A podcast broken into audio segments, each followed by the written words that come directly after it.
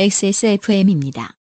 I D W K 국감 기간 동안은 피곤한데 피곤하면 잡생각이 늘지요. 세 가지 잡생각이 머릿속을 떠나지 않았습니다. 하나는 애플이 왜 충전기를 끼워줬다 뺐다 하는가? 또 하나는 노태우의 장례를 왜 국가가 치러주었는가? 마지막은 진중권은 왜 저러고 살까? 1번 애플 애플의 장사의 원천은 첫째도 하입, 둘째도 하입, 셋째도 하입입니다. 뭔가 잘 만들어 놓은 것을 우리가 이러이러해서 잘 만들었다고 말하지 않는 습관은 LG전자와도 비슷한데 전자는 하입 때문에 일부러 숨기는 것이고 후자는 우직하고 부지런한 한국의 산업역군 모델을 아직도 계승하고 있기 때문이지요. 한국의 산업역군 모델이 무엇인지 궁금하시면 기능성 신발을 만드는 한국 기업 칸투칸의 홈페이지를 참고해 보십시오. 순마진과 원가, 누적 판매 금액까지 모두 공개하면서 정직함을 강조하고 실제로 정직해 보이고 정말로 물건을 잘 만드는데 왜 모두가 그 회사 물건을 사지 않는지 궁금해하는 사내 직원들이 있을지도 모르겠습니다. 거짓말을 하지 않고 숨기지 않기 때문이지요. 현대의 소비자본은 퀄리티보다는 홍보와 디자인, 박스, 철학을 포함한 포장을 더 중시합니다. 게시판 어딘가에서 quality에 대해 항상 불평하지만 그건 소비자들이 보여주는 주요 패턴인 위장 리뷰입니다.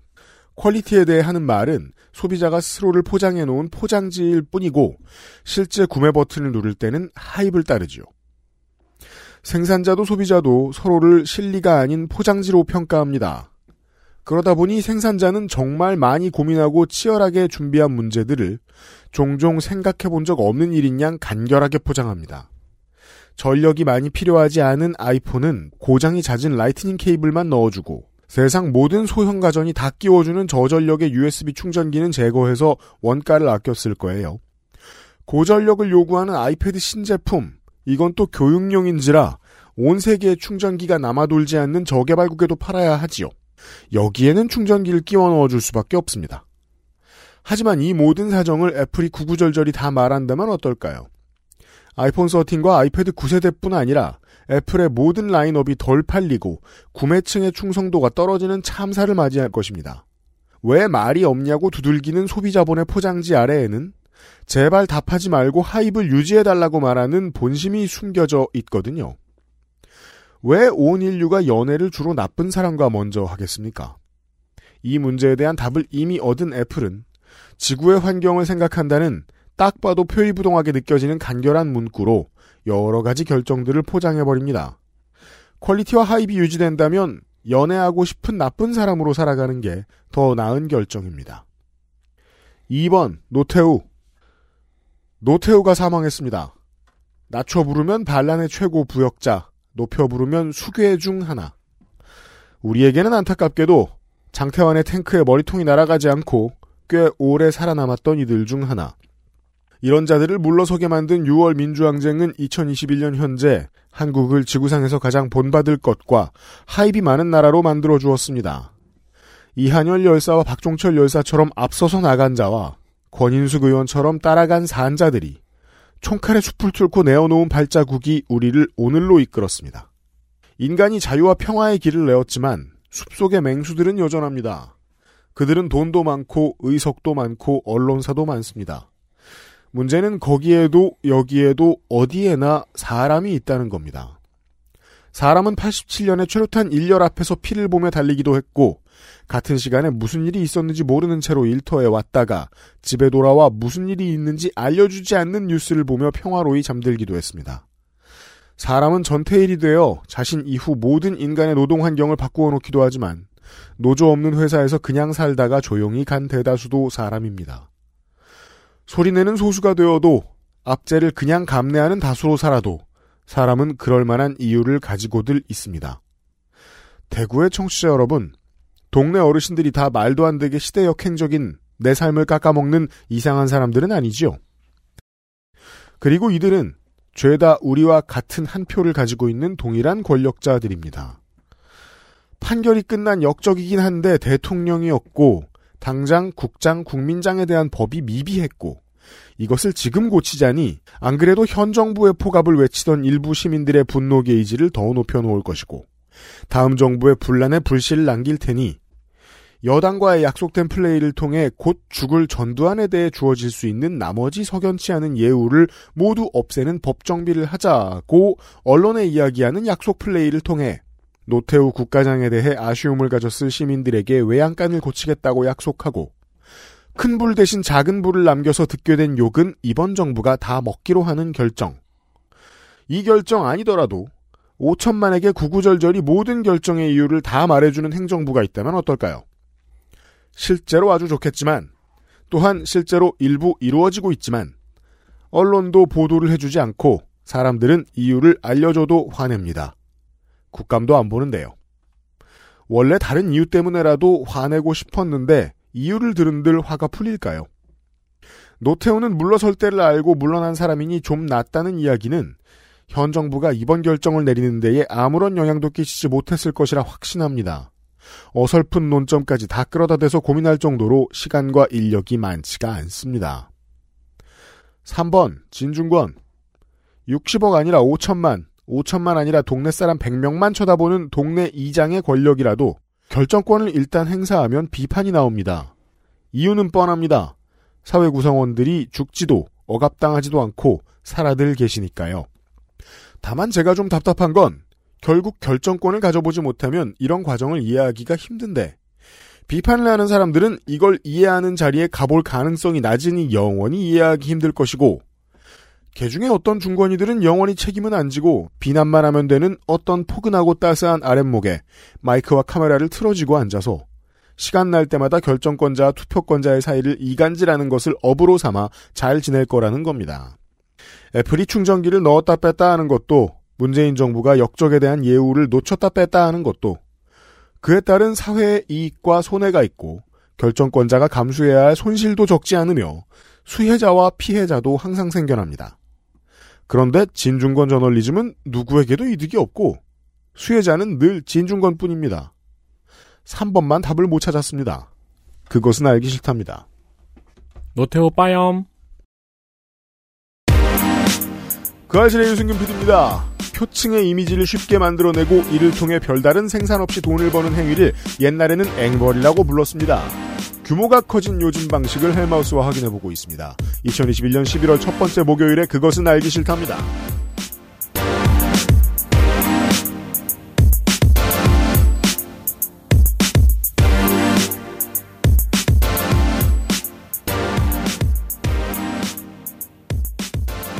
지구상의 청취자 여러분 3주 잘 지내셨습니까? 국정감사 기록실을 방금 마치고 그것은 알기 싫다 436회가 찾아왔습니다. 이번 주에는 단축 일정 어, KBO 플레이오프처럼 목요일과 금요일에만 업데이트가 됩니다. 윤세민 에디터입니다. 네, 안녕하십니까. 새롭게 돌아온 윤세민입니다. 새로워요? 아, 기분이요. 아, 네. 네, 국감이 끝났으니까요. 네. 네, 위원장 자리에서 내려오고. 아, 그렇죠. 네. 네. 해묵은 덕질 간사는 회식한다는 데까지 지각하고 있어요, 지금. 네. 네. 아, 그러니까 일찍 오면 걱정돼요. 무슨, 채였을까봐? 죽었을까봐. 뭐, 뭐 죽을 일이 생겼거나 뭐. 캐릭터는 한결 같은 게 특히 마흔 다 되면 이제는 네. 건강이 안 좋으신 여러분, 어, 평소에 시간이라도 잘 지키십시오. 갑자기 시간 못 기면 사람들이 이렇게 생각한답니다. 네. 그것은 알기 싫다는 제주과일의 가장 달콤한 순간 푸르넥, 고전의 재발견 평산네이처 진경옥, 경기도 김치의 준수 콕지복 콕김치, 아름다운 재단 18어른 캠페인에서 도와주고 있습니다. 가장 본연의 것에 집중했습니다. 기본에서 답을 찾다. 새로운 건강기능식품. 건강 스타일엔 튜비엔. 본 광고는 건강기능식품 광고입니다. 내가 세상에서 가장 불행한 사람이구나. 집을 나와서 아동보호시설에 갈 때만 해도 그랬어요. 그런데 그곳에서 저와 비슷한 환경에서 자란 친구들을 만났고 서로에게 위로가 되었던 것 같아요. 그때 처음으로 알았어요. 나와 비슷한 친구들이 생각보다 많다는 걸. 그리고 그때 처음으로 살아볼 용기가 생겼어요. 그리고 처음으로 래퍼라는 꿈에 대해 진지하게 생각했었죠. 우리는 정말 다른 것인가 다른 것이 다른 것인가 유리하는 내 모습은 어떤가 아무리 답을 찾으려 해 아름다운 재단 18 어른 캠페인 보호종료 아동 자립지원 캠페인 또 새로운 프로젝트가 시작이 됐습니다. 네, 쉬지 않아요, 아름다운 재단이. 네, 18 어른 시즌 3 조규환 프로젝트 시작. 네, 생각해보니까 새로운 프로젝트가 나올 때가 된 것이 법 개정을 통해서 이제 자립지원금 500만원 문제가 곧 해소되게 생겼죠? 음, 네. 네. 어, 보육원 합창단을 통해서 음악을 접하게 된 조규환님. 네. 많은 분들의 도움으로 성장하여 보호 종료가 되었습니다. 그렇습니다. 어, 지금 아름다운 재단 홈페이지에 들어가시면 이제 홈에서 바로 이 보호 종료 아동 자립 지원 캠페인이 뜨는 거를 많은 분들이 알고 계실 거고요. 네. 지금 새로운 캠페인이 시작이 됐으니까 음. 이제 또 새로운 이야기들이 떠 있습니다. 음. 네, 들어가서 확인하시면 되고요. 네. 어, 보육원 시절 도움을 받았던 기관분들에게 드리는 음악 선물 버스킹 공연을 시작을 했습니다. 네. 아까 말씀드린 페이지에 들어가시면은 그 공연 영상을 보실 수가 있어요. 2년 동안요, 그, 팬데믹 상황에 사람들이 꾹 참고 살았잖아요? 네. 어, 가장 오랫동안 꾹 참고 살았던 사람들 중에는 이 버스킹 가수들이 있죠? 네. 네. 아, 그리고 그 이제 이제 슬슬 풀리잖아요. 네. 그제 친구들 중에 뮤지션들도 이제 음. 공연을 슬슬 하려 그러는데 네. 공연장이 그거 없어요. 네. 제가 그 다른 뭐 자영업하는 옛 아는, 아는 지인이나 친구들한테 분명히 그렇게 얘기했거든요. 참으면 다시 회수할 날이 온다. 음. 지금 실제로 전 세계의 물가가 다 오르고 있거든요. 네. 우리나라는 지금 우리나라 물가만 오르는 것처럼 이야기하고 있는데 영국, 미국 다 4% 5% 이렇게 얘기들 하고 있습니다. 독일 그리고 심지어 저물가 디플레이션을 오랫동안 지속하고 있어서 그게 문제였던 일본도 지금 물가가 오른다고. 네. 그런 이유가 있죠. 다 잘 팔리니까요. 그렇죠. 네. 하지만 주가는 떨어지고 있으니 주의하시고요. 네. 조교환님의 성공적인 자립을 기원합니다. 네. 공연 동영상 보니까 약간 Begin Again 스타일로 또 잔잔하고 예쁘게 잘 찍혀 있고, 실제로 보면 신나죠, 그런 거. 네, 음악도 아름답습니다. 네. 매년 2,500여 명의 18 어른들이 세상 밖으로 나옵니다. 그들의 미래를 위해 기부하실 수 있고요. 캠페인 페이지를 통해서 기부 참여가 가능합니다. 아름다운 재단 18, 18, 18어른 캠페인 쉬지 않고 있습니다. 찡!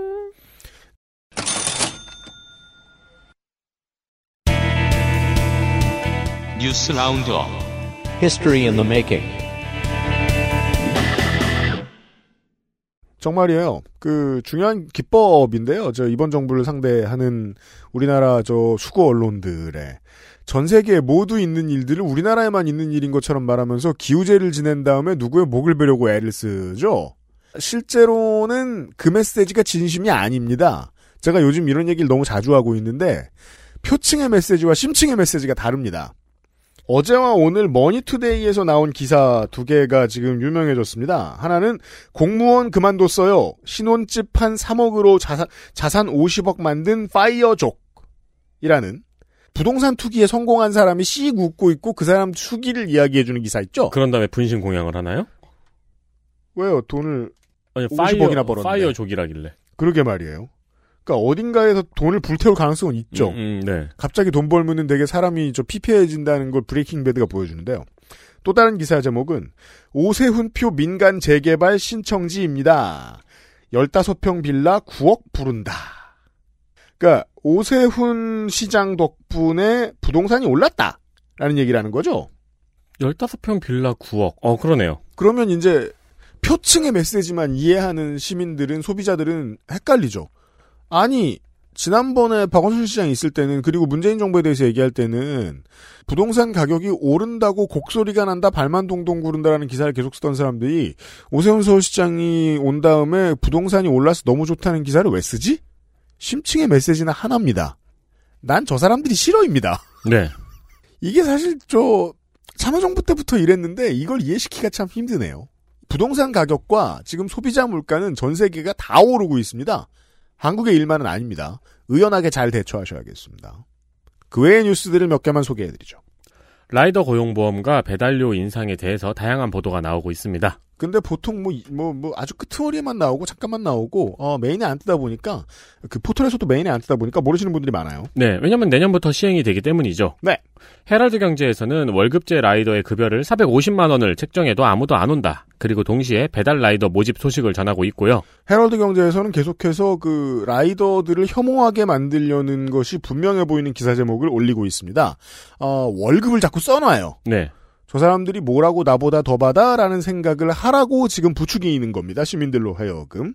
하지만 실제 내용은 그래도 인력 구하기가 힘들다라는 얘기입니다. 그렇죠. 시장이 그만큼의 가격을 주면 그만큼의 돈을 받는 겁니다. 돈은 어떤 것도 따지지 않아요. 아니 뭐 이 사람들이 진짜 그 라이더 국무회의에서 의결해가지고 예산을 많이 받는 게 아니고 그니까요. 프리랜스가 그만큼을 돈을 지금 받는 거잖아요. 근데 시장은 애타게 라이더를 찾고 있어요. 그렇죠. 네. IT동아는 라이더 파업 소식을 전하면서 묘하게 기승전 배달료 인상 및 소비자 부담으로 기사를 맺고 있고요. 네. 이것은 또한 배달 앱을 운영하는 업체들의 입장을 대변하는 기사입니다. 네. 아, 라이더가 파업을 한다면 그리고 지금의 정부 안대로 라이더들에 대한 고용보험이 모두 적용된다면 결국 배달 앱은 가격을 올릴 수밖에 없어요. 뭐 이런 말을 하고 싶은 겁니다. 그렇죠. 양자가 다 싫은 거예요. 전자신문은 생활물류서비스법, 안전배달료, 중대재해기업처벌법의 3중 규제가 사업자 소비자 부담을 가중시킨다고 지적하고 있습니다. 아닙니다. 사업자 부담만 가중시킵니다. 이거는 이제 여러분이 그냥 눈에서 안 봐도 되는 광고, 광고 같은 문구라고 생각하시면 돼요. 네. 규제가 소비자의 부담을 가중시킨다. 음. 는, 예, 자세히 읽어보면은 중간에 되게 요상하게 퐁당 건너뛰는 논리 같은 게 있어요. 실제로는요, 이게 무슨 뜻이냐면은요, 어, 라이더들이 덜 다치고, 어, 다친 다음에 치료받을 보장을 제대로 받게 된다. 그러면 우리가 싫다라는 소리입니다. 그렇죠. 진짜 진심은 이겁니다. 네. 그러면서 한 배달 플랫폼의 노무 행정 업무 자동화 프로그램도 홍보해주고 있네요. 왜 그러냐면 배달 플랫폼에서 일을 하는 라이더들은 모두 개인 사업자들이고 이 개인 사업자들이 모두 고용보험의 품 안으로 이제 들어왔기 때문에 아, 노무법인과 그 각종 행정사 그리고 뭐 회계사 이런 사람들의 거대한 손님이 됐거든요. 음. 그러니까 싫다면서 손님이니까 받긴 해야겠는 거죠. 네. 정신분열이에요. 다른 언론도 비슷합니다. 음. 비즈 한국은 라이더 소득자료 제출로 인해서 배달료가 오른다. 음. 한겨레에서는 준비가 덜 됐다라는 논조의 기사를 전하고 있습니다. 당연히 준비가 덜 됐죠. 시행 단계인데 준비가 100% 됐겠습니까? 아, 그리고 뭐 한겨레만 해도 보도 행태니까 가장 정상이에요. 나머지들을 쭉 다 소개를 해드렸는데 처음에 이제 이런 기사로 읽으셨을 거예요. 이런 헤럴드 경제처 헤럴드 경제처럼 그 급여가 몇만 원이다. 이 사람들 싫어해라, 싫어해라 이런 느낌을 쓴 다음에 네. 이 사람들에 대해 세금을 걷는다 이런 표제를 내 가지고 혐오를 하는 댓글을 많이 달리게 만들 수밖에 없는 그런 기사 제목을 올려놓은 것을 보신 적이 있을 겁니다. 세금을 걷는다. 그렇게 말하면 지금까지 세금도 안 낸 것 같잖아요. 그렇지 않고요. 네. 다른 점이 있다면 플랫폼 노동자, 라이더 이런 항목이 세목에 생겼다는 겁니다. 이 사람들을 위한 세목에. 그리고 그건 실제로 가장 중요한 건 왜 그렇게 해놨냐면 전 국민 고용보험으로 가는 계단에서 가장 중요하다고 저희들이 조성주 소장하고 말씀을 드렸던 플랫폼 노동자가 플랫폼 노동자에 맞는 고용보험을 만들어내고 있다는 얘기입니다. 네. 그래야 다쳐도 이 플랫폼 배달하다가 다치면 보, 저 뭐냐 보험 못 받고 저 플랫폼 배달하다가 다치면 보험 받고 그런 삶을 살지 않아도 되게 된다는 거예요. 실제 내용은 그거여야 합니다. 나머지는 다 쓸모없는 소리들이 많습니다. 다음 보시죠. 아이작 아시모프가 저승에서 눈물을 흘릴 거예요. 왜요? 이렇게까지 진취적인 사회가 됐구나. 네. 애니매트릭스 보셨어요? 아니요, 안 봤어요. 애니매트릭스가 매트릭스의 그 프리퀄 원, 원, 그 원인을 다루고 있거든요. 왜 그런 세상이 됐는지. 네. 그 로봇 학대 때문이에요. 네. 네. 어, 이재명 로봇 학대 논란. 그렇습니다. 이재명 후보가 로봇 행사에서 밀어도 안 넘어지고 균형을 잡는 사족보행 로봇을 뒤집은 일을 두고 하는 말이죠. 그렇습니다. 전 이거 영상 국감은 중간에 봤었거든요. 네. 그 진짜 아빠 밥상 뒤집듯이 음. 네 그렇게 뒤집었었는데 네. 원래는 살짝 밀었는데 균형을 잡자 이재명 후보가 밑에서 위로 들어올려 보니까 로봇이 뒤집혔던 일입니다. 네. 로봇은 그 이후에 다시 원복을 했대요. 네. 네. 그랬대요. 미디어 오늘에 따르면은 업체 관계자가 좀 더 세게 미셔도 된다고 해서 세게 밀어서 넘어뜨리고 일어나는 시험까지 한 것이라고 밝혔습니다. 네. 근데 어느 일각인지는 모르겠는데 일각에서는 로봇 학대 논란이 일어났습니다. 이때요. 네. 네. 미디어 오늘은 이 논란을 살펴본 바 처음에는 그냥 논란으로 전하지 않았어요. 음. 이재명 후보 뭐 로봇 무슨 행사 시연 이렇게 전했는데 네. 트위터에서 로봇 학대라는 말이 갑자기 나왔어요. 음. 이게 여러 번 리트윗이 되면서 조선일보가 로봇 학대의 첫 테이프를 끊었다고 전하고 있습니다. 네, 에디터가 지금 그 중요한 프로세스 하나를 알려드렸습니다. 조선일보는 오리지널 아이디어를 내는 경우가 극히 드물어요. 무슨 소리 하나 쳐다보고 있다가 가장 그럴듯한 헛소리를 수입해 옵니다. 민간에서. 요즘 기- 기사들 많이 그래요. 네. 네. 어, 이후 여러 기사가 나오고 진중권 씨가 가- 감정이입 능력의 문제라고 페이스북에 한마디 얹자 정점을 찍었습니다. 진중권 씨는 페이스북 가서 이럴 거면 트위터는 왜 끊었죠? 트위터 이용률이 현저히 떨어졌으니까. 어, 다음번엔 틱톡으로 갈 겁니다. 어, 그건 괜찮겠네요. 네, 뭐 춤추시고 뭐 글씨만 내놓으면은 아무래도 인기는 좀 없겠네요. 아무도 안 보죠. 네. 일단 글씨를 쓰면서 그래도 배경으로 춤은 추고 있어야죠. 네. 네. 그 제로투 같은 거. 뭡니까? 적어도 저 우리 청취자 여러분들은 이해하실 겁니다. 이 로봇 학대라는 말은요. 지금으로부터 우리 세대가 죽을 때쯤 되면 사회 문제가 될 이슈입니다. 아, 그게 무슨 말인지 모르시겠다고 하시면은 그 애플에서 게임 얘기 좀 그만하라고 댓글 다신 그분이신 거고요. 음. 이 문제를 디트로이트 비컴보다 더 잘 설명하고 있는 작품은 없습니다. 적어도 제가 만나본 한은. 인격과 AI의 계산 능력이 구분되지 않는 때는 오죠. 그리고 불쾌한 골짜기를 넘어서면 사람의 마음속에서는 이미 인격과 AI가 구분이 안 되기 시작하고요. 네. 로봇도 학대받을 수 있는 인권이라고 부르기에는 어폐가 있지만 그와 비슷한 무언가를 가지고 있는 존재다라는 것을 사람들이 깨닫는 날은 옵니다. 최초의 논란은 그 현대가 인수했던 그 로봇 보스턴 다이내믹스의 로봇들이 네, 네. 온 순환을 다 겪는 영상은 보신 적이 있으시잖아요. 네. 근데 문제는요. 그 시대가 돼서 로봇들이 수난을 당하는 때가 오면 디트로이트 비컴 휴먼의 배경 같은 때가 오면 지금의 수구 언론이 만약 살아남아 있다면 로봇 편을 들까요? 전혀 그렇지 않을 것입니다. 왜냐하면 그들은 감정상 로봇 학대를 하는 걸 전혀 문제로 받아들이지 않을 것이기 때문입니다. 네. 왜요? 기업 편을 들면 들지 감정과 AI도 구분이 안 가는 로봇 편을 들 리가 없습니다. 로봇 편을 든다고 해서 클릭이 늘어나면 가끔 편을 들어줄까 말까 하겠지요. 그때 가면 180도 다른 태도를 보여줄 것입니다. 그런 주제들이 왜 이렇게 갑자기 감성이 넘쳐나기 시작했느냐? 네. 게다가 실제로 학대도 아닌 일에 그렇죠. 한편 이 소식에는 이승환 씨가 로봇 강아지 밥 안 준다는 사이코패스라면서 인스, 인스 타에 올렸고요. 네. 중앙일보는 또 이걸 전하고 있네요. 네. 또 조선일보에서는 조선일보의 유튜브 프로그램에 원희룡 지사의 아내가 나와서 어, 로봇을 보고 마음이 불편했다고 발언했다는 소식을 전하고 있습니다. 종합하면요.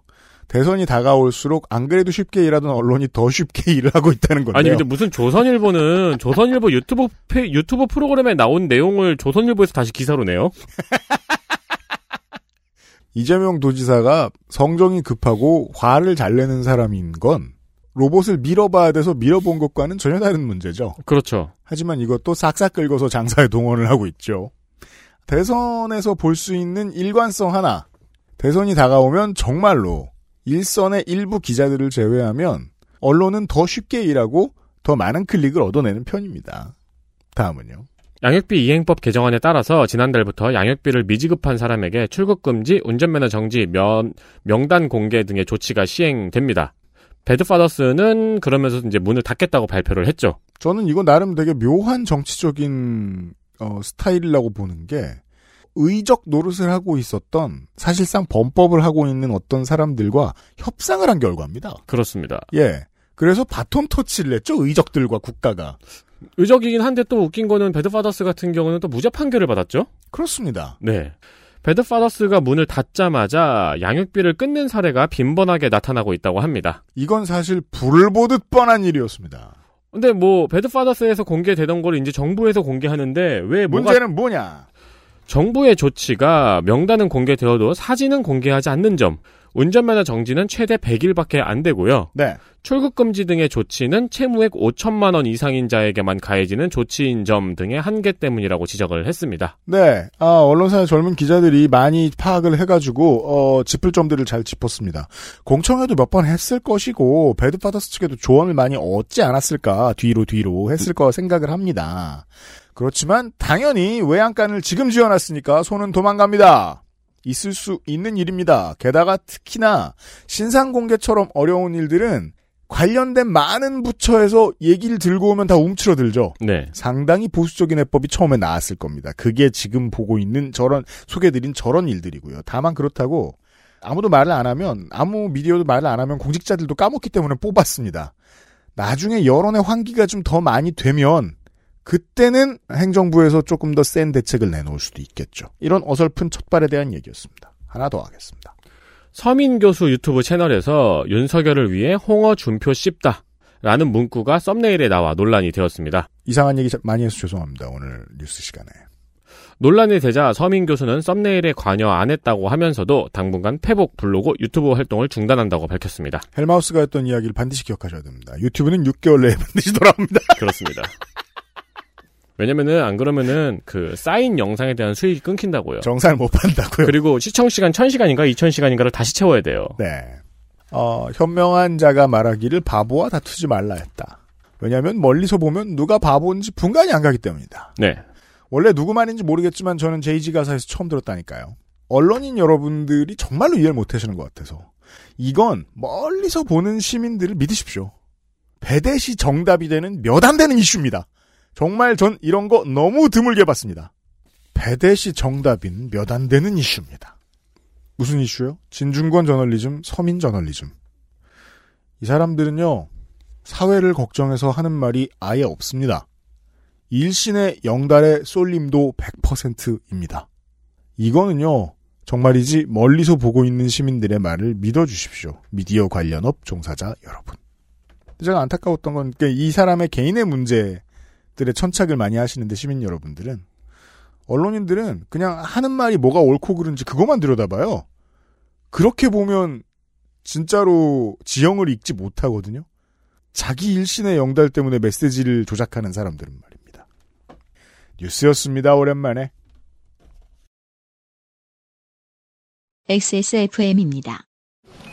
네, 진경호 팀장입니다. 저희 엄마요? 진짜 경자 옥자요. 충성 경장 진경옥. 세상의 모든 경옥을 위해 120시간 진하게 다렸습니다. 활력 있는 사람들의 이름 진경옥. 평산네이처.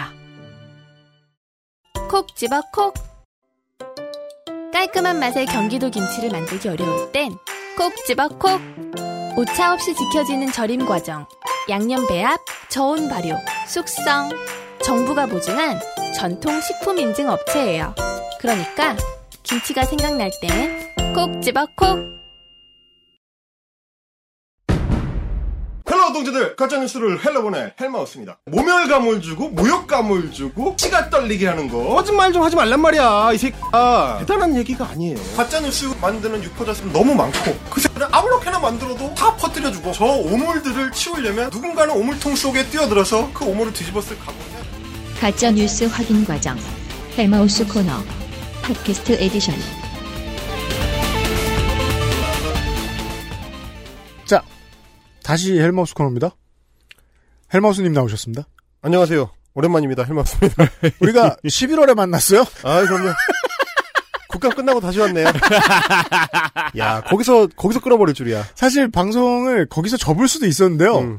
너무 중요하잖아요. 아주 오랜만에 그 아저씨 경제 방송을 하는데. 어. 자, 자, 자, 저 비열한 여러분, 비인간적인 청취자 여러분, 복습합니다. 비즈니스 모델. 비열한 내용을 방송을 하고요. 사과를 하면 안 되고요. 네. 그 다음에, 어, 노상방뇨나 막 과태료 미납이어도 괜찮아. 음. 완전 개잡범이어도 돼. 경찰 소환에 꾸준히 부응합니다. 언제까지? 체포당할 때까지. 그러니까 개잡범이어도 되는 게 아니고 개잡범이어야 돼 잡범이어야 됩니다. 네. 그렇죠. JB. 어, 중대범죄는 안 돼요. 네. 실제 정치범이면 큰일 납니다 안 돼요 그리고 경찰에 잡히러 가면 잡히러 가면 카메라를 켜고요. 경찰이 잡으러 오면 그리고 어, 알바를 고용하거나 음. 아니면은 영 주변에 사람이 없으면 엄마 아빠한테도 부탁을 해서 아니야 라방을 켜놓고만 있으라고 엄마 아빠 음. 어, 지, 지난 방송에서도 들으셨겠지만 어머니가 등장을 하십니다 실제로 그리고 써놓습니다. 그 아예 대본을 써줍니다. 우리는 탄압받고 있습니다. 아니, 뭐- 레지스탕스입니다. 그냥 골뱅이 무침이라도 해. 그리고 빈칸에 괄호 열고 어, 당시의 대통령 이름을 씁니다. 네. 예. 그리고 당연히 그 계속해서 구속돼 있지는 않을 거거든요. 잡범이니까 그렇죠. 풀려날 때 기념 방송을 합니다. 그러면 여러분도 한몫 챙길 수 있습니다. 아우 단단히 한몫 챙길 수 있습니다 네. 저희가 이제 1강이었는데 음. 네. 1강을 듣고 저희가 이제 국감 방송을 하는 동안 뭐 해보신 분들이 있을 수. 있어요. 해봤는데 예를 아, 들어 잘안 되더라. 안 되더라. 잡혀만 같아. 방송이 거기서 끊어지는 바람에 요 뒤에를 들으셔야 돼 아, 요거 약간 영성함 스타일인데, 이거. 여기까지는 무료고, 이 뒤에는 복채를 내셔야 된다. 파주에 있어요? 파주에 있습니다. 아, 하여튼, 자, 그래서 이어서 한번 가보도록 하겠습니다. 사실 지난번 방송 때 저희가. 기억이 안 나시겠지만. 음, 기억이 안 나시겠지만, 일, 일배 스타일이다, 뭐 이런 말씀을 드렸어요. 가세연에 음. 대한 어떤 우려의 시각이, 네. 일배에 대한 우려의 시각과 비슷한 측면이 있다. 네. 근데 그 얘기를 하고 나서, 어, 집에 가다가 생각해 보니까, 어, 일배 얘기를 하면 또 가세연이랑 연관이 있는 게 또 있는 거야. 얼른 생각이 났어요. 이게 뭐냐면, 가세연의 패럴 중에 한 명이 간결이라는 친구가 있습니다. 간결. 아, 있죠. 아시죠? 간결. 그 옛날에 음.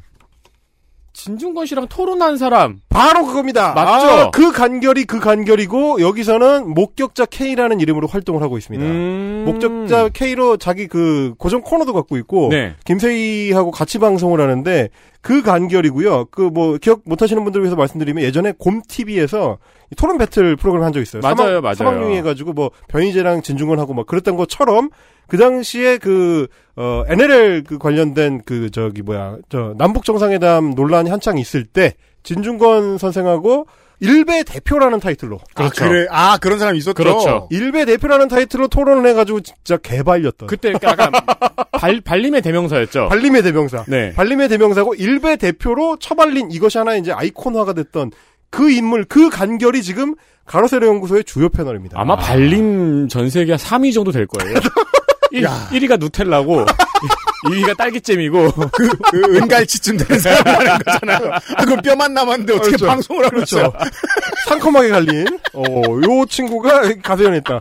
아, 이렇게 연결된다니까 여러분 이게 다 돌고 돕니다. 그러니까요. 말씀을 드리고 싶고. 자, 어쨌든, 자, 2단계로 이제 넘어갑니다. 이러면 이제, 저는 계속 그런 의문을 항상 갖고 있어요. 네. 음, 어떻게 저렇게 법을 어기는 데 있어서 아무런 거리낌이 없을 수가 있나. 그렇죠. 음. 되게 좀 이해하기 힘든 어떤 뭐랄까 감정적인 선을 갖고 있는 사람들인데 음. 자 이제 친구들끼리 얘기할 때 항상 이제 에, 리트머스 시험지라고 이야기를 하는 게 과태료에 대한 태도다라고 이야기를 하거든요. 음. 그러니까 우리 같은 평범한 사람들은 어 뭐 이제 뭐 고속도로 운전하다가 신호 위반 카메라에 걸리거나 음. 혹은 이제 서울 시내에 나갔다가 이제 주차 위반 딱지를 받거나 쉽게 이렇게 설명할 수 있죠. 그런 딱지가 집에 날라옵니다. 날라옵니다. 과태료 고지서가 오죠. 퇴근길에 그 우체통을 봤더니 그게 있어요. 음. 그러면은 그 걸어 그 계단을 올라갈 때 엘리베이터를 타면서 일단 뜯어봐. 보면서 그 달에 저 경제 지표를 새로 자- 잡죠. 그렇죠. 6만 원을 빼고 잡죠. 그렇지, 그렇죠. 아이고 사과는 다음 달에 사야겠구만. 이러면서 계산한다고요. 운전하면서도 방금 넘은 것 같은데? 찍힌 그렇죠. 것 같은데? 그렇죠. 그러면은 귀갓길 내내 운전하면서 그 생각만 하잖아요. 그렇죠. 이게 그리고 찍혔나. 과태료 고지서가 우편함에 꽂혀 있는 거 보면 아, 씨발 그거구나. 그리고서 냅니다 바로. 바로 내죠. 왜, 왜 바로 내느냐? 과태료 감면을 해주거든요. 20% 빨리, 를 빨리 내면 깎아주니까. 20%를 깎아주거든. 근데 이제 제가 유튜브 방송을 할 때 그래서 그 가세현은 물론이고 이제 윤서인이나 뭐 윽튜브나 이런 친구들을 지칭할 때 우리와 삶의 태도가 다른 사람들이라고 보셔야 된다라고 네. 말씀을 드렸던 것 중에 하나가 과태료에 대한 태도다. 음, 우리 같은 음. 사람들은 그 20% 감면이라도 받기 위해서 악착같이 빨리빨리 내는데 그런데 왜냐면 당연히 내야 된다고 생각을 하니까. 그런데 이 친구들은 안 내는 사람들이다. 안 내는 종류의 인간형이 있다. 음. 안 내는 종류의 인간형은 한두 건 안 내는 게 아니고 그냥 계속 안 낸다. 과태료 계속 나오는데 수백 건이 쌓여 있는데도 안 냅니다. 그러다가 언제 터지느냐? 인사청문회를 하는데 네. 장관급 후보자가 인사청문회를 하는데 어, 교통 그 저 법 규칙 위반 과태료가 220건이 쌓여 있다. 이런 걸로 터져요. 보통 이제 선거 출마하기 전에 그렇죠. 싹 우리가- 몰아내죠. 그죠? 예. 우리가 제일 신기해하는 사람들이죠. 이게 뭐 드라마 38 사기동대 이런 데까지는 꼭 갈 필요도 없어요. 그런 고액 체납자를 얘기하는 게 아니에요. 왜 그 하이패스 그냥 지나간 거 수천 번인 사람 그렇죠, 그렇죠, 분 그렇죠. 있잖아요. 그런 사람들. 우리가 어떻게 수천 번을 그냥 지나가냐고 어, 계속, 그렇지. 계속 전진후지하지 않는 이상 밤새 되, 되게 뭐라 뭐랄까 우리가 이해할 수 없는 세계관을 갖고 있는 그런 사람들이 있다. 우리랑 전혀 다른 세계관을 가지고 있고 그 세계관에 따라서 행동을 하는 데 있어서 아무 거리낌이 없는 사람들. 그러니까 수백 건의 과태료 통지서를 받으면서도 아 이거 내야 되는데라는 생각을 아예 하지 않는 사람들. 왜냐? 안 내도 되니까. 그렇죠. 안 내도 나를 잡으러 오지 않으니까. 음. 안 낸다고 해서 그 거기에 이제 가산 포인트가 붙는다고 하더라도 어차피 계속 안 내면 마찬가지니까. 그 이자가 계속 붙잖아요. 계속 붙죠. 이자가 하지만 아니지. 예. 내가 계속 안 내면 영원히 안 내도 되는 돈이 된다. 음, 음. 이런 사람들이 있는 거예요. 그 이 평범한 사람들하고는 이해 정도가 다른 사람들이 있는데 그런 애들이 얘네들이다. 그런 애들은 뭐냐? 이 베네핏 안 내도 됨으로써 법을 어김으로써 얻을 수 있는 나의 이익이 그렇죠. 내가 감수해야 되는 리스크보다 확연하게 크다 라고 생각하면 그 이익을 과감히 선택합니다. 그런 사람이 있죠. 아무런 거리낌이 없이 선택하는 거죠. 일테면 가세요는 이렇게 되는 거죠. 내가 지난번에 한번 체포를 당해봤는데 소환 조사를 응하지 않고 체포를 당했더니 나한테 엄청난 금액의 슈퍼챗이 쏟아지더라. 그리고 내가 뭐 구속이 되는 것도 아니고 그냥 나와서 벌금 조금 내면 넘어가더라. 그렇죠. 아 이거 좋네. 그러니까 이런 거죠. 주차 위반 유튜브를 한다고 쳐요. 주차 위반 딱지가 떼일 때마다 슈퍼챗이 예를 들어 30만 원씩 터지는 거예요. 음. 그럼 딱지 떼는 데만 찾아다녀야죠. 그렇죠. 그런데 주차를 해야죠. 그렇죠, 그렇죠. 그렇죠. 그리고 자기가 신고를 하는 거죠 경찰한테. 그렇죠. 그 다음부터는 서울 갈 때마다 이순신 앞에 주차를 하는 거예요. 제- 제일 잘 보일 만, 제일 잘 보일 만한 곳에. 유튜브 각이네. 그렇게 하고 자기가 국민신고 신문고에 신고하는 거죠. 이렇게 찍어가지고. 네. 이 사람 이 어겼다고. 일이 없어도 그 앞에서 점심을 먹고 있어야 되는 거를 차를 대놓고. 네. 자 그런 겁니다. 네. 그러니까 어떤 도덕률이나 준법 의식 따위가 이 들어갈 틈이 없는 무간도적 세계관. 음, 그렇죠. 또 몰라요. 이렇게 유튜브 이것만 안 내고 주차 위반은 바로바로 될 수도 있어요. 아 그거는 가산이 되니까. 그렇죠. 그건, 그건 베네핏이 크지 않아. 그거는 슈퍼챗이 안 터지는 아, 거니까. 그렇지. 그럴 수 있죠. 그러니까 예를 들면 이런 세계관이다. 그러니까 어 유튜 유피디님께서 계속 그 악당 같은 마인드를 가진 사람은 시도해 보라라고 하지만 네. 그게 이제 약간 초상적으로 느끼실 수가 있어서 제가 구체적으로 예를 들어 드린 거예요. 어떤 사람이냐? 이런 세계관이다. 네. 당- 만약 당신이 이런 세계관을 갖고 있는 사람이라면 도전해 보시라. 지난번에 들으신 비즈니스 모델 그대로 따라가시면. 그럴 수 있다. 당신은 할수 있다라는 거를 말씀드리기 위한 거고. 아, 그럼 지난번은 방법론. 아, 그렇죠. 이번 강의는 마인드. 자기 개발 같은 거예요, 지금 이게. 네. 자기 개발 강연 같은 거야. 그런 거. 그리고 이제 뭐 피해 사실과 관련돼 가지고 왜 이제 긴급 체포를 하게 됐는지 이거는 이제 지난 시간에 살짝 말씀을 드렸었고요. 그리고 이제 재판부 입장에서 봤을 때는 왜 체포 영장을 발부했느냐를 생각했을 때 음. 지난번에는 이제 경찰의 입장에서 말씀을 드렸어요. 이 경우는 본인의 그 상황 생각이나 상황을 이제 들어봐야 된다. 음. 라는 거였고 재판부 입장에서는 이 유튜브 채널의 성격상 수사가 진행되는 동안에 그리고 어, 소환 조사를 안 받아서 수사가 지연되는 동안에 늘어지는 동안에 다른 비슷한 범행을 계속할 여지가 있다. 왜냐면 계속 쌓이고 있으니까 지금 고, 고소고발장이 똑같은 형식의 고소고발장이 쌓이고 있으니까 재판부 그럼요. 입장에서는 이거 체포를 하든지 빨리 해가지고 사건을 진행시켜서 단죄를 하든 무죄를 하든 뭐가 나와야 그래야 얘네들이 이 짓을 계속 하든 안 하든이 나올 텐데 그렇죠. 냅둬 버리면 계속 한다. 그러기 위해서 이제 끊어줄 필요가 있다. 아, 그리고- 이렇게 방청소처럼. 그렇죠, 그렇죠, 그렇죠. 네. 그리고 어, 말 맞추기를 셋이 할 우려가 있다. 이제 이런 별도의 음. 판단을 했을 것이다라는 게 어, 많은 이제 형법 전문 변호사들의 얘기였고요. 음.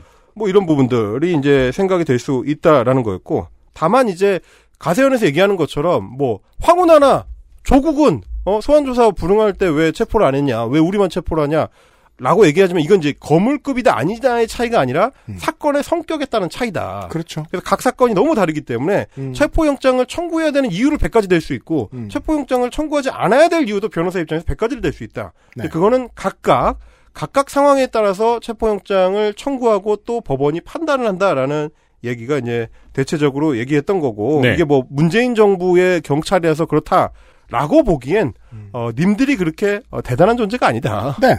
이렇게 좀 정리를 드리고 싶습니다. 아, 그것도 있군요. 대단한 존재처럼 보이는구나. 그렇죠. 어, 내가 탄압을 받으면 네. 어, 문재인 정부가 나를 주목하고 있다. 음. 하지만 다시 한번 말씀드리자면 그 고소장 목록에는 자범이라고요. 어, 문재인도 없고 네. 김정숙도 없습니다. 그리고 조국과 이인영의 이름이 들어가 있다고 해서 거물급이 되는 게 아니고 어, 사유가 너무 짜치기 때문에 그냥 자범이다. 음. 네. 그리고 가장 중요한 건 배유근이다. 그렇죠. 이런 점을 말씀드리고 싶습니다. 네.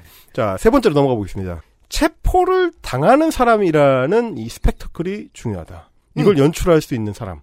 그리고 그걸 생중계할 수 있는 간땡이 음. 정도가 이제 중요하다라는 네. 겁니다. 그 간은 언제 붙는가는 음.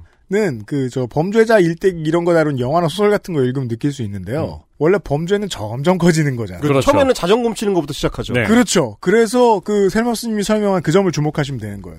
한번 잡혀가 보면 별게 아니야. 그 다음번에 더 심한 걸 할 수 있게 되는 겁니다. 그렇죠. 경험치가 중요합니다. 네. 식빵 체포 이후의 사건이라는 걸 생각을 늘 하셔야 됩니다. 네. 자, 그림이 나오는 장면을 보여줘야지만 유튜브라는 매체의 속성을 최대한 활용할 수가 있는데 음. 윤서인 일파들이 거기에서 접었죠. 그렇죠. 그 이상 할 간이 안 돼서. 깡다구가 안 돼서. 예. 그러다 보니까 이제 소심하게 자기 이제 친구 PD랑 둘이 이제 이승만 그, 어, 뭐 사저 이런 데 네네. 가가지고 아무도 없는데 그죠. 아무도 안 지나갈 때 그 앞에서 잠깐 방송 찍고 빠지는 거죠. 닌자처럼 하죠. 어, 그렇죠. 겁나니까. 음. 5.18 민주화 묘, 묘역에 가서도 사람들이 너무 많을 때는 소곤소곤 얘기하다가 그렇죠. 집에 와서 스튜디오에 와가지고 따로 녹음, 후시 녹음을 하죠. 심지어 관계자 만나면 아, 네. 네.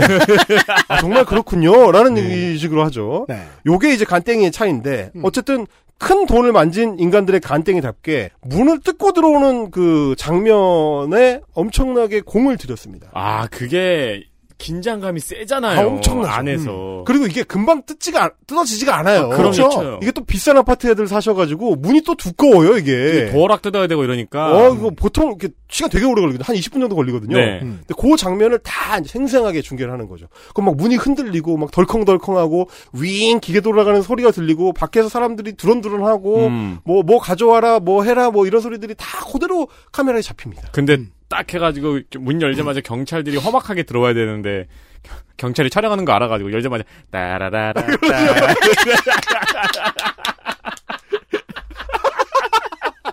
따라라라라 아, 가필드 인형수. 하여튼 이런 장면이고 아마 이제 그 실망은 있었을 거예요. 왜냐면 문을 딱 뚫고 들어오는데 다 형사들이어가지고 네. 경찰 제복을 입고 들어오지 않거든요. 그냥 양복 깔끔하게 입고 그렇죠. 들어오거든요. 아니, 그, 그 부분은 아마 약간 놓친 아쉬웠을 것 같아요. 거예요. 네, 아쉬웠을 거예요. 네. 뭔가 스와트가 왔으면 어, 좋겠지만. 그러니까 그게 아니고 그냥 평범하게 양복을 입은 형사분들이 이제 소방관들이 협조하에 이제 이루어진 일이라서 네, 당연하죠. 위험한 어. 사람들은 알아서 잡아가는 게 아니니까. 스펙타클이 약간 약했다. 네. 다만 이제 이 실시간 라이브 방송이라는 신무기를 장착하고 예, 생중계를 하게 되는데 저는 아주 재밌는 차이점을 발견한 것이 둘, 두 사람이 체포가 됐어요. 김용호는 그 뭐 어디 슈퍼인지 어딘지 갔다 오다가 음. 집 앞에서 그냥 경찰이랑 마주쳐가지고 바로 체포되는 바람에 라이브를 켤 시간이 없었어요. 깝샷 진짜 깝샷이죠. 네. 셋다 했어야 되는데. 그 타이밍 못 지킬 땐 보통 담배 사러 갈 텐데. 네. 정못 참고. 그래서 김용호는 그냥 그냥 덜렁 들려갔고 이게 이제 강영석이랑 그 이제 김세인데 네.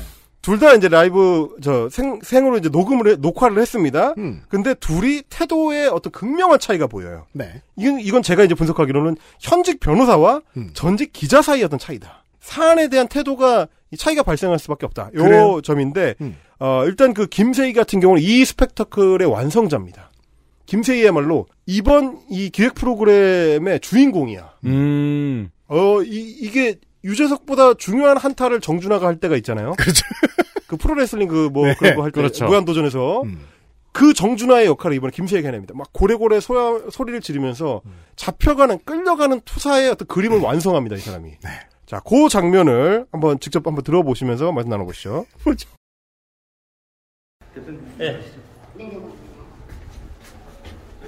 알겠습니다. 들어가세요. 밀지 마세요. 왜, 왜 그래요? 왜 밀어? 제 어머니입니다. 너 어머니도 없어? 근데 왜 밀어? 왜 밀어? 왜 몸으로 밀어? 아유 아니 아니. 진정들 하세요. 왜, 왜? 뭐 없어요? 나 72살이에요. 알겠어요. 네, 조금만 진정이 드세요. 그래, 왜 밀어? 아니 몸으로 밀었잖아요. 몸으로. 이, 이, 이거 팔꿈치를 밀었지? 아니 아니에요, 선생님 아니에요. 아닙니다, 선생님. 아 예.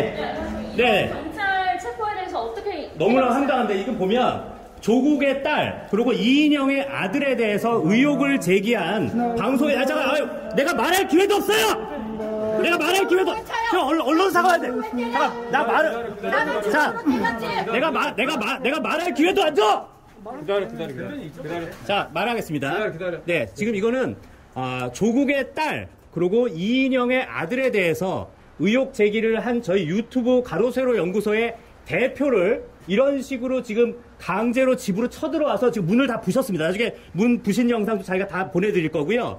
이런 식으로 와서 하는 게 이게 과연 21세기 대한민국이지. 지금 저한테도 보낸 카톡 보면, 아니, 문자를 보면 실시간 위치 추적으로 제가 집에 있다라는 걸 다 안다. 이게 저희 대한민국입니까? 제가 무슨 어, 살인 강간범도 아니고 아니 아니 말안말안 끝났어요. 오세요 오세요. 말말왜말왜난말 내가 이런 이런 식으로 지금 말할게 주세요. 말할게 말할게 주세요. 뭐 하시는 거야 지금? 말할게 어떻게 하실 겁니까? 저는 이 말도 안 되는 명예훼손 사건으로 구속된 사건에서 절대 용납하지 않을 거고 묵비권을 행사할 거고 정당하게 법정에서 시시비비를 가릴 겁니다. 이렇게 경찰과 검찰이 체포하는 일은 절대로 있어서는 안 됩니다. 허상의 세계 속에서 쌓아 올린 실제로 없는 스토리보드잖아요. 네. 누가 보면은 홍콩 빈가일보 회장이 체포된 줄 알겠어요. 그러니까요. 네. 그럼 경찰과 검찰이 체포하는 일이 없으면 누가 체포를 하죠? 아 그리고 그러니까 삼합회가 이, 이, 이 영상의 음성을 보시면 아시겠지만 여기서 가장 침착하고 가장 젠틀한 사람들은 오히려 경찰입니다. 그렇죠. 계속 조심하거든요. 이게 네. 최대한 몸이 직접 부대끼지 않기 위해서 아유 아니 아니에요 아닙니다. 선생님 아닙니다. 아닙니다. 아. 죄송합니다. 예. 이러는 거고 야 기다려 기다려 해주고 말하게 해줘 요, 요런 것들도 다 경찰들도 이 상황을 알고 있기 때문에 네. 최대한 그 부딪히는 장면을 안 만들기 위해서 노력을 하고 있는데 그러니까 본인들이 할 수밖에 없는 일이니까 하긴 하는데 네. 필드에서 마주치니까 음. 속내가 뻔히 보이잖아요. 그렇죠, 그렇죠. 그러니까 최대한 부딪히지 않기 위해서 조심하는데 일부러 헐리우드 액션을 하는 거거든요. 일부러. 부딪히죠. 예, 일부러 부딪히고 엄청 소리를 지르고 막 그 소동을 만들고 그러면서 이제 탄압받는 투사의 어떤 이미지를 지금 여기에 이제 더 씌우는 음. 그 방식. 어, 제가 무슨 살인 강간범도 아니고 그러니까 살인 강간범이 아니기 때문에 이렇게 젠틀하게 체포하는 거예요. 님에 그렇죠. 대해서는. 그리고 어. 열 번이나 서신으로 그러니까요. 예, 오라고 보내고 그러니까 이런 부분들이 이제 이 그림을 만드는 데 있어서는 정말 충실하게 기획된, 잘 계산되고 잘 실현된 최고의 퍼포먼스를 지금 김세희라는 연기자가 보여주고 있는 거죠. 이게 지금 그래가지고 이제 체포될 때 인터뷰를 해야 되는데 인터뷰를 못 하게 하니까 위기감을 엄청 느꼈네요 중간에. 그렇죠. 예. 예. 아 그리고 아까 뭐 해도 어차피 똑같은 얘기를 하는데 그거보다는 막 가면서 마지막에 단말말을 막 외치잖아요. 어 뭐 법정에서 시시비비를 가릴 겁니다. 묵비권 행사할 거고 뭐 어 이런 일은 있어서는 안 됩니다 하지만 이틀 있다 나왔어요 이게. 이게 뭐 계속 잡혀 있는 게 아니고 그렇죠. 이틀 있다 나왔고 그리고 뭐 묵비권 행사한다고 했는데 어 조사 잘 받았습니다. 묵비권을 행사했는지 어땠는지 묵비권 행사 모르겠지만 안 했어요? 어, 뭐 조사 잘 받고 나왔어요. 음. 무사히 나왔습니다. 뭐 이런 부분들 구속되지도 않았잖아요. 네. 이런 부분들을 생각했을 때 역으로 보면 이 지금 퍼포먼스가 얼마나 대단한 연기력을 이 보여주는 것인가 이런 거를 이제 하나 볼 수 있다. 이 정도 연기를 하실 수 있어야 됩니다. 그 정도는 돼야 된다. 이 요건 네. 중에 하나입니다. 음. 아, 다만 이제 다른 장면 반대로 강용석 변호사 같은 경우는 아주 조용하게 이 모든 사안이 진행이 됐습니다. 그래요. 극명하게 대비가 됩니다. 한번 들어보시죠. 네. 서울 강남경찰서 정용희 변호입니다. 네. 서울중앙지검 문성광 판사가 발부한 수색영장입니다. 어, 이유가 또 14일이고요. 어, 장소는 여기입니다. 그리고 이게 체포 영장입니다. 대통령 역시 문성광 판사가 9월 16일까지 집행합니다. 네, 평생 해주실까요? 네.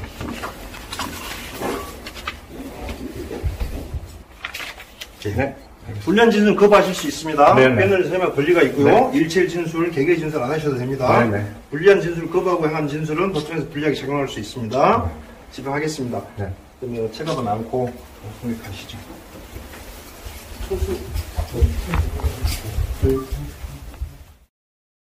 음성만으로 들으셨다면 강영석 씨의 목소리는 네 밖에 없습니다. 그 김세희 기자가 분노하죠.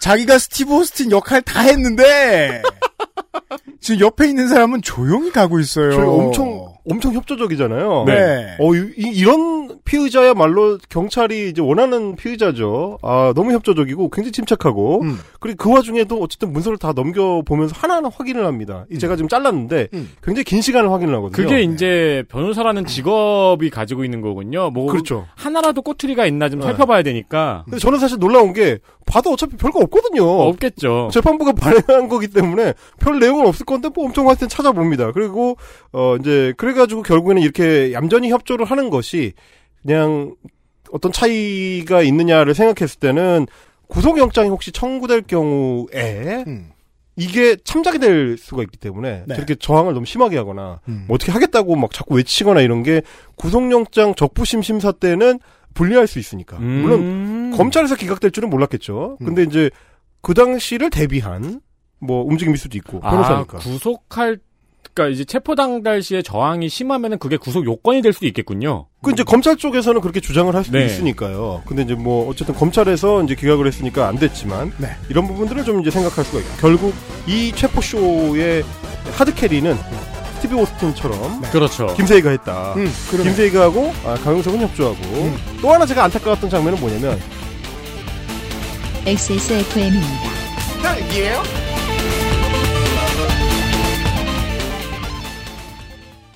정려원의 스타일 팁. 음? 패션 말고요. 이건 건강 스타일. 가장 본연의 것에 집중했습니다. 기본에서 답을 찾다. 새로운 건강 기능식품. 건강 스타일엔 튜비엔. 본 광고는 건강 기능식품 광고입니다. 그때 처음으로 알았어요. 나와 비슷한 친구들이 생각보다 많다는 걸. 그리고 그때 처음으로 살아볼 용기가 생겼어요. 그리고 처음으로 래퍼라는 꿈에 대해 진지하게 생각했었죠.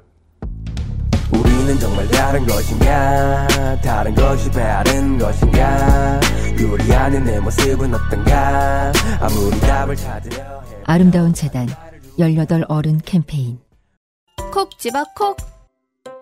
식구가 많아도 나 혼자 살아도 김치는 콕 집어 콕. 시원한 백김치, 감칠맛의 갓김치, 아삭한 총각김치. 무게도 포장도 원하는 만큼 다양해요. 그러니까 김치가 생각날 땐 콕 집어 콕. 진경옥은 물을 타지 않습니다. 진경옥은 대량 생산하지 않습니다. 진경옥은 항아리에서만 중탕합니다. 진경옥은 엄선된 원료만 사용합니다. 진짜를 찾는다면 진경옥입니다. 고전의 재발견 진경옥. 평산네이처?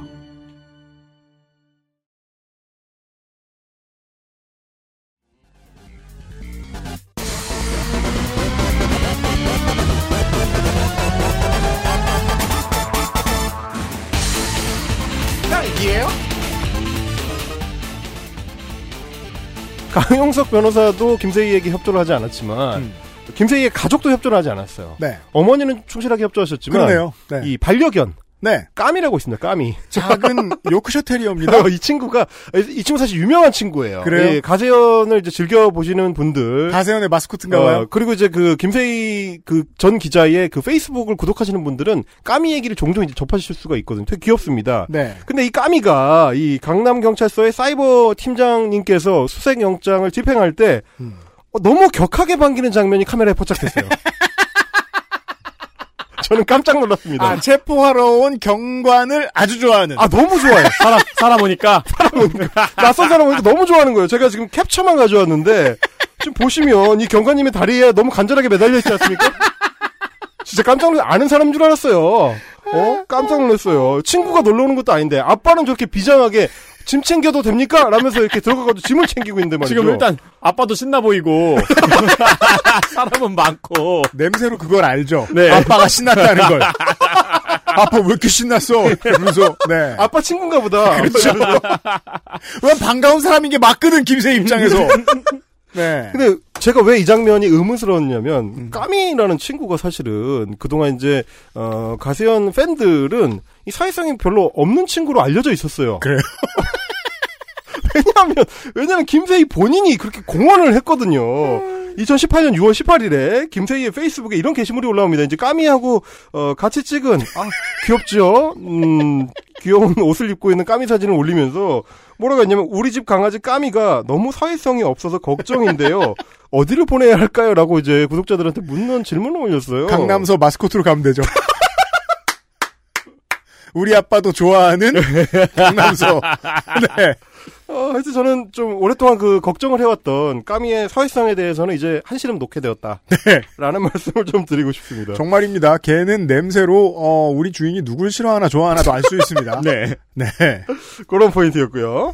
예. 자, 다음으로 넘어가고 있습니다. 그, 제가 제목으로 잡은 게 이제, 에, 니멜러가 한국에 와서 고생이 많다. 마르틴 니멜러. 마르틴 니멜러의 이름이 익숙하신 분들도 있을 것이고, 나치가 그들을 덮쳤을 때. 그 문구로 예, 잘 알려져 있기 때문에 워낙 네. 많이 들어보셨어요. 진짜 모두가 그 말을 어, 쓰는 시대가 됐죠. 진짜 아무나 그 얘기를 갖다 씁니다. 옛날에는 그 이제 운동권 선상 선생님들이 주로 2000년대 이제 초중반만 해도 그렇게 신선했어요. 그렇죠. 예, 음. 그게 이제 신선했는데 지금은 진짜 너무 너무 많이 써가지고 어 우리 속담처럼 돼버렸어요 이게. 음, 음. 어 가는 말이 고와야 오는 말이 곱다처럼 돼버렸어. 음. 그들이 뭐 공산주의자를 덮어줬을 때 나는 침묵했다. 뭐 나는 공산주의가 아니었기 때문이다. 이런 식의 그 문구로 가는 거를 가세현이 썼습니다. 네. 이 셋이 체포되자마자 그 가세현의 어, 패널 중에 한 명인 김소연 변호사. 김소연 변호사가 진행하고 있는 가세현의 코너 제목은 김세연의 시벌 저격입니다. 시, 시, 시벌. 벌. 어, 시벌 저격입니다. 무슨 네. 의미가 있는 거겠죠? 이분의 그 캐릭터를 보여줍니다. 이분의 캐릭터가 시벌 저격과 굉장히 어울리는 분이세요. 아, 시벌라고 다녀요? 모르겠습니다. 어, 네. 어, 뭐 그런 쪽에 굉장히 어울리는 분입니다. 음, 잘하시고 왜 그러냐면 왜 그 이미지에 어울리냐면 그 지지난 추석 때 지난 추석인가요? 하여튼 어, 이번 추석 말고 지난 추석 때 달림은 영창으로라는 그 현수막 그걸로 유명한 분이죠. 그걸 붙여서 유명했던 분이에요. 그러니까 어 벌과 좀 어울리시긴 해요. 그 이현주 전 의원에 대해서 민주당의 오래된 지지자들, 고관여층들이 궁금해합니다. 어떻게 저런 사람이 민주당에서 재선식이나 하고 음. 그랬을까? 음, 음, 음. 그 권력을 빼앗기 전에는 티가 안 나는 사람들이 있거든요. 그렇죠. 김소연 씨도 처음에 민주당에서 시의원으로 득- 득표 많이 하고 출발했던 그렇죠, 인물입니다. 그렇죠, 그렇죠. 어느 순간 꼭지가 돌더니 이렇게 됐죠. 음. 근데 그 돌았다는 표현이 잘못된 거예요. 원래 이럴 사람. 그렇죠. 그렇죠. 이었던 걸 주변에 아시는 분들이 계실 겁니다. 아무튼 그런 인물입니다. 그런 인물입니다. 이번에 이제 그 체포되고 나서 울고불고 이제 이분이 이제 대리 방송을 했어요. 아 이분이 대리 방송했어요. 이분이 대리 방송을 했습니다. 아. 이분이 이제 어, 비대위의 위원장쯤 되는 거죠. 예, 그래서 비상 시국 방송을 했는데 어, 그때 마치 무슨 피노체트 쿠데타 반란군 앞에 선 네. 어, 자유칠레의 대통령궁 직원처럼 정말 의기, 의기가 철철 넘칩니다. 총을 들고 쳐들어온 쿠데타 반군에 맞서는 심정으로 어, 니멜러를 인용을 하면서 자범이 어, 자범이 자, 자범 친구가 그러니까. 가세현 3인방이 그런 탄압을 받고 있다. 음. 그 탄압의 희생자다. 그러면서 우리 다음은 당신들이 될 수 있다. 여러분이 될 수 있다. 이거를 호소를 합니다. 네. 이 절절한 목소리 들어볼까요? 들어보시죠.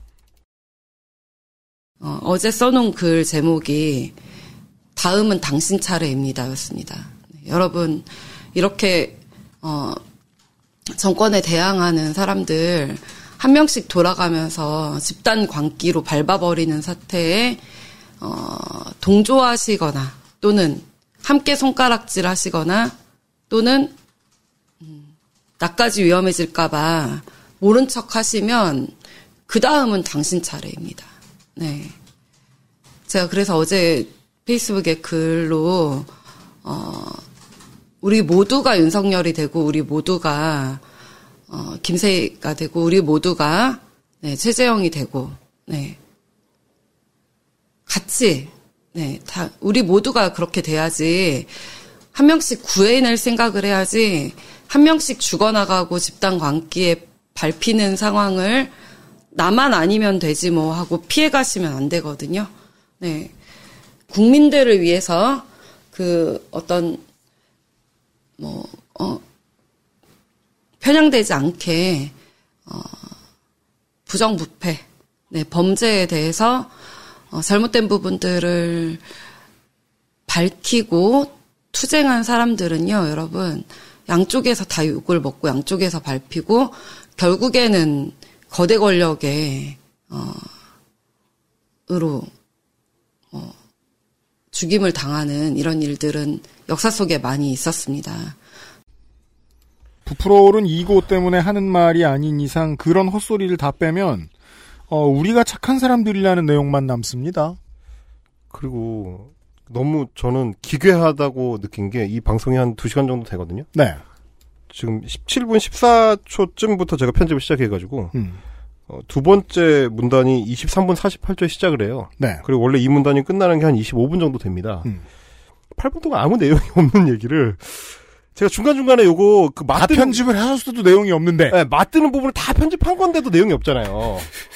그러니까 죽을 맛입니다. 이걸 보고 있자면 정말 기가 막힌 것이 이 뭐랄까 뭐 네. 부풀려진 이고라고 말씀해 주셨는데 사실은 우리가 살고 있는 세계와 너무 동떨어진 어떤 세계에 있는 사람이 하는 얘기인 거죠. 이쯤 되면 이 세계죠. 그 실제하지 않는 세계예요. 뭐- 예. 뭔가 자기들이 지금 죽임을 당하고 있는 세계가 있어. 누가 죽었어요? 아무도 안 죽었잖아요.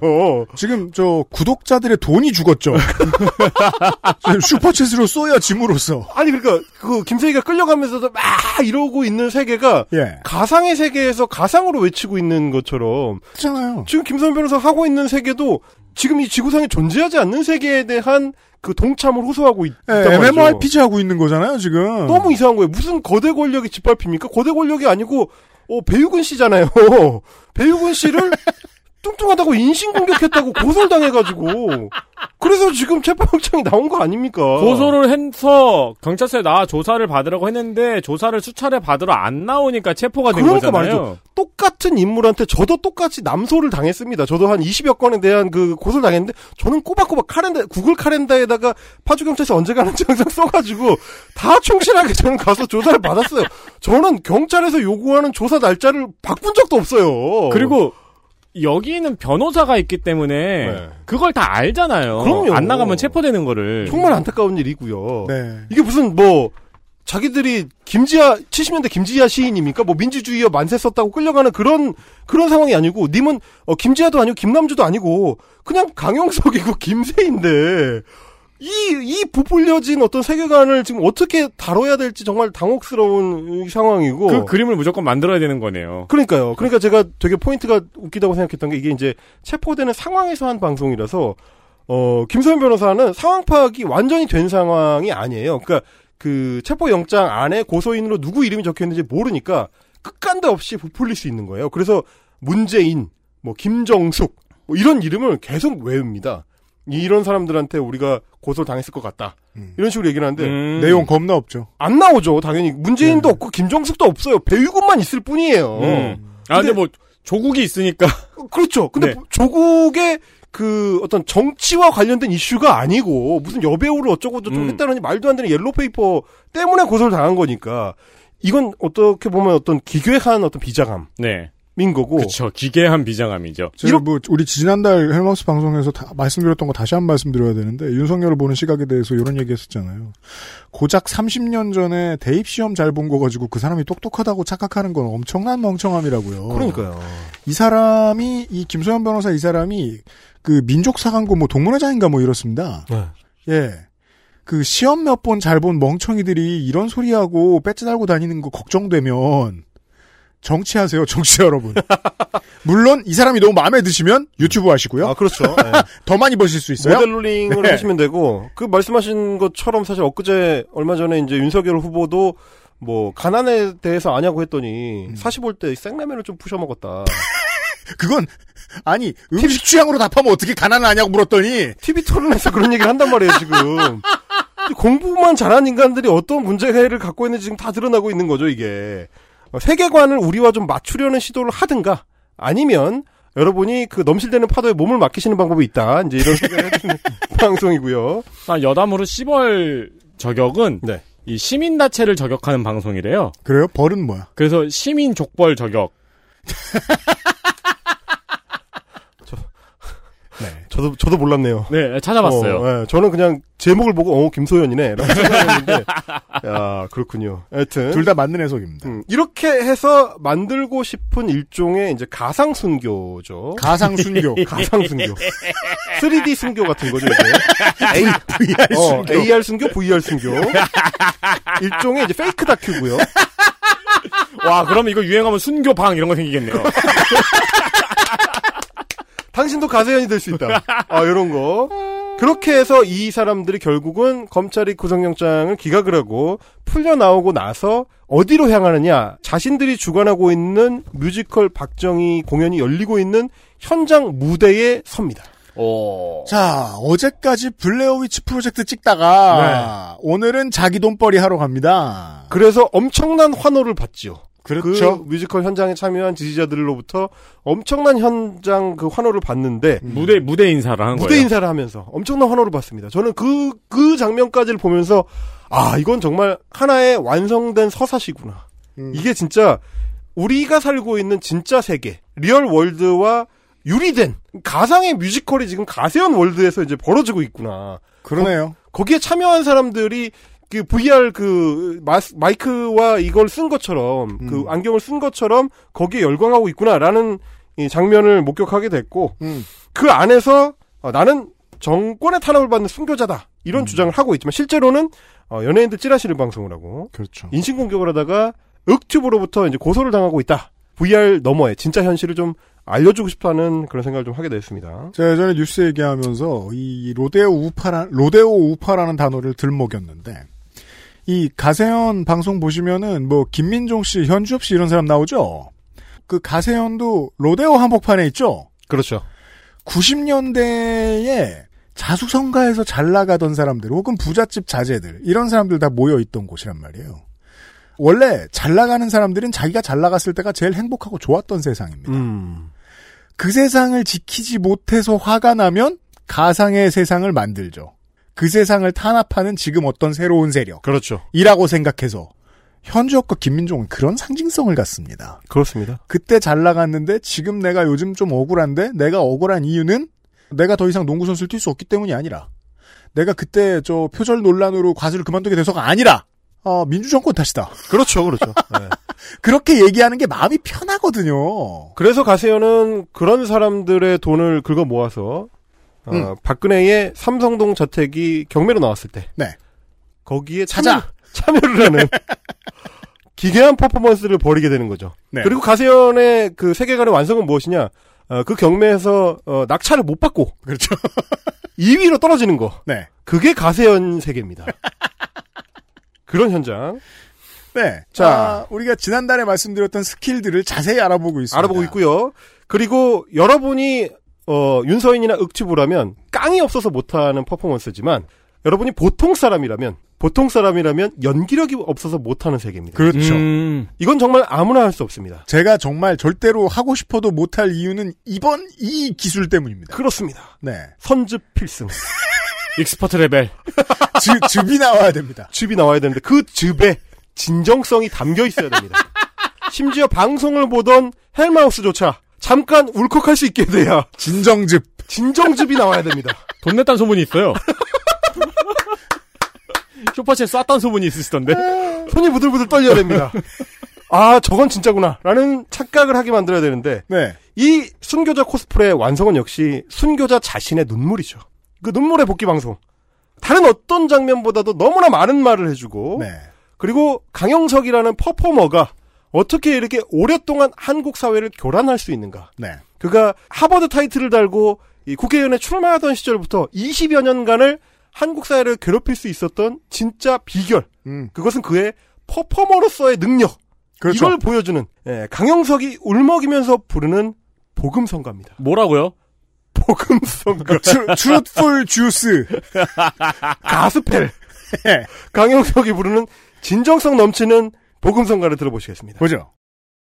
어, 그냥 마음속으로 하는 기도도 잘 못해요. 잘 못해서 어, 기도를 할 수도 없고 그래서 어, 대신 이제 예, 노래를 불렀습니다. 노래를 노래를 불렀는데 한, 한 1년 전에 들었나요? 한 1년 전에 처음 들었는데 듣자마자 귀에 꽂히더라고요. 그 곡도 그렇지만 예, 가사의 내용이 예, 너무나 아, 마음속에 와닿아서 아, 자주 흥얼거리던 곡이었는데 예, 그 안에서 이 가사가 너무나 어, 절실하게 와닿아서 어, 그냥 기도하는 심정으로 계속 이 노래를 어, 흥얼흥얼 됐는데 어, 굉장히 마음의 위안이 예, 많이 됐었습니다. 근데 제가 그래서 이 노래를 한번 어, 불러드리면 어떨까 싶은 생각에 불러볼까 어, 하는데 곡이 나오나요? 네.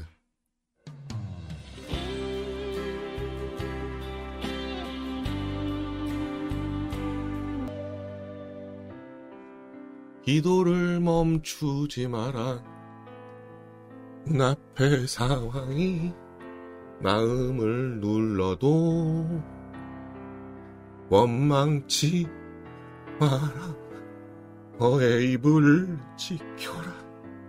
저들은 너의 입을 보고 있다. 마음을 뺏기지 마라 내가 널 보지 않는단 소리에 너의 모든 게 모든 게 불해. 너는 노를 계속 해라. 너 기도를 멈추지 마라. 내가 너의 그 모든 상황을 바로 저는 이제 믿습니다. 아, 헬마우스는 슈퍼챗을 쐈다. 라고 생각합니다. 나도 지금 쏠 뻔했잖아요. 왜냐하면 가영소병의 노래 부르는 마음을 뺏기지 말라고.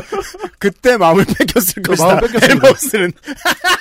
아, 자, 여러분, 여러분께서는 지금 음성만 들으셨지만, 이거는 정말, 어, 영상을 같이 보면 마음을 뺏기지 않을 수가 없습니다. 아니, 그, 이렇게 보자고요. 사람이 눈물을 흘리는 이유는 뭐, 엄청난 환희, 엄청난 즐거움, 엄청난 슬픔, 아쉬움, 이런 것들이 있을 수 있죠. 엄청난 슈퍼챗에도 눈물을 흘릴 수 있는 겁니다.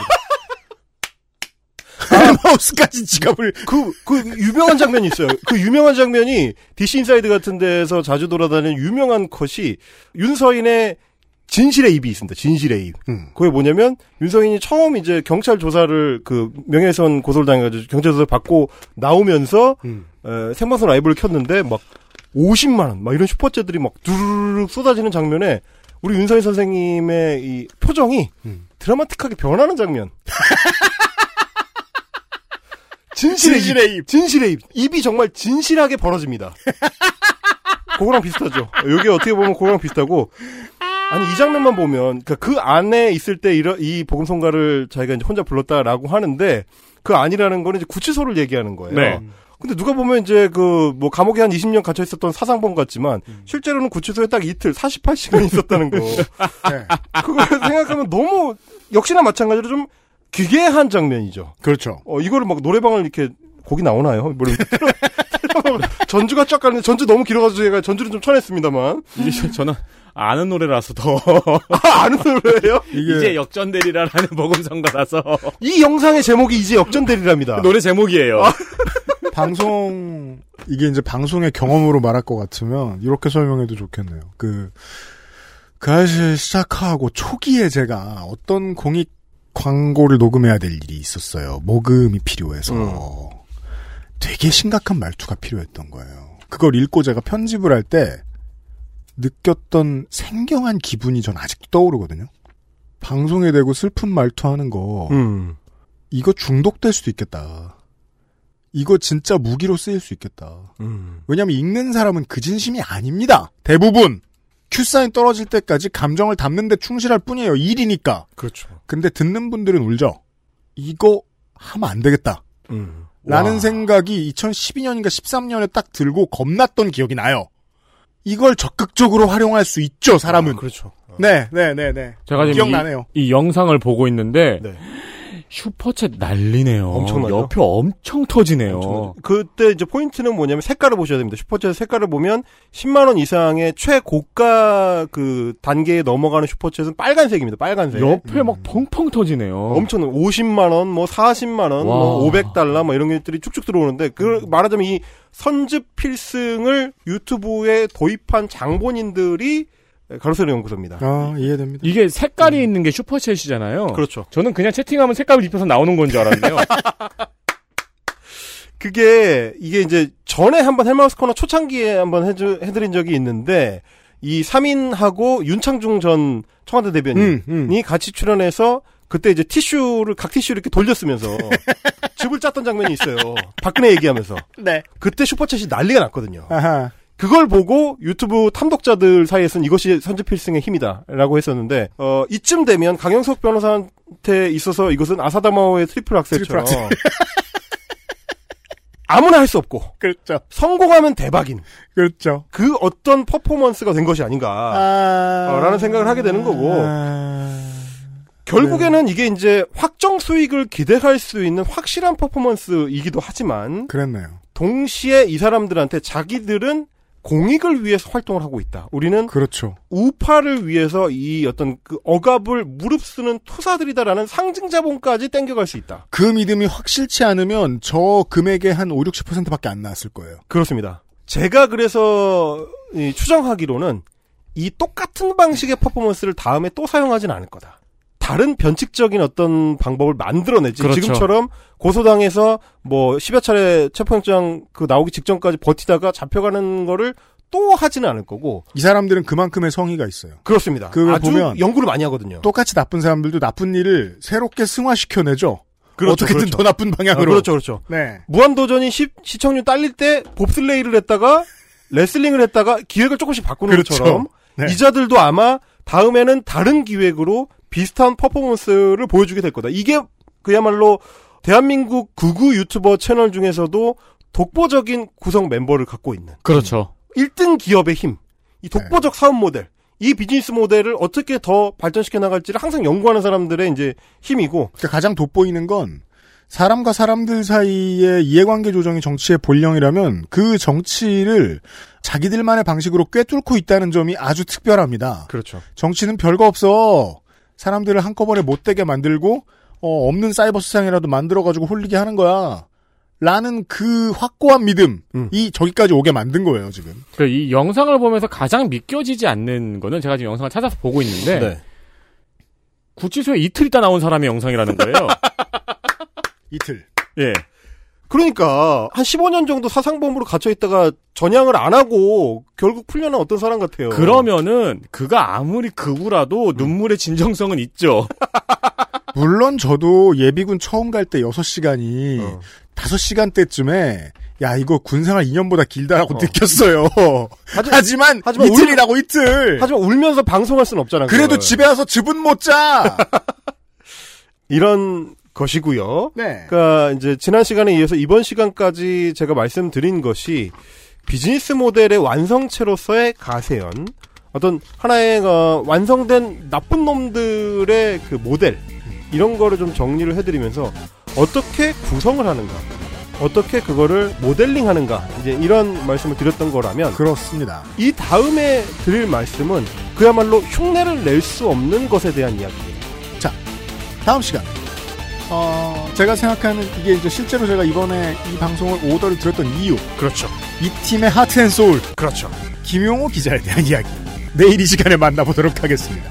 헬마우스 뉴스 가셨습니다. 감사합니다. 저희도 내일 이 시간에 다시 돌아오도록 하겠습니다. 유승균 PD와 윤세민 에디터였습니다. 금요일에 만나요. 감사합니다.